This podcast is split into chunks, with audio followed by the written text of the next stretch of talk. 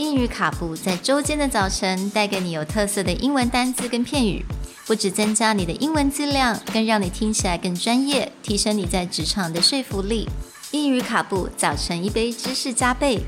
English Cappuccino, your morning cup of knowledge. Good morning, everyone. Good morning. And welcome back to English Cappuccino. For the past two days, we've talked about shortage and scarcity.Now it's time to get into things like surplus. Surplus is a noun meaning an amount that is more than is needed. This is spelled S U R P L U S. 今天的单字是 surplus， 那中文的意思就是剩余的、多余的或者是过剩的。So in contrast to things like shortage and scarcity, surplus is very much covering when you have more than is needed.Mm. So a lot of times people might say that we had a surplus of products. Mm. Now, this can be positive, meaning that we've produced more than we need.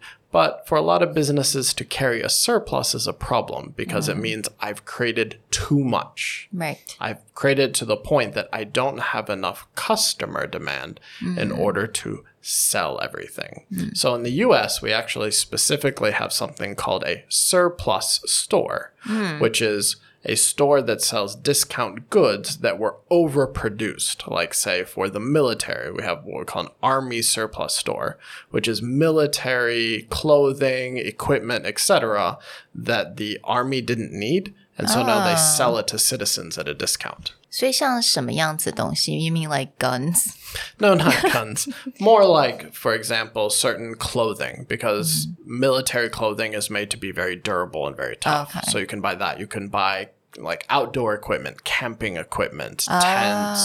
tents, cot, beds for sleeping. Mm. But essentially, you can even buy like their...dried out food yeah, I remember that, that they use in the field. So you can actually mm. buy meals that are meant to be eaten like while camping, et cetera. So yes. a lot of these sort of outdoor or very tough equipment. Not the most fashionable, but very, very durable. Mm, okay. I always wondered where they got the name surplus mm. from.Yeah.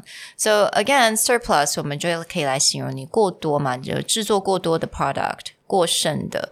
Um, so it's, yeah, it's a direct, uh, 完全是跟我们 shortage 是完全相反。So over the next two days, we're going to cover more words that describe surplus, but in slightly different ways. Talk to you guys tomorrow. Bye. Bye.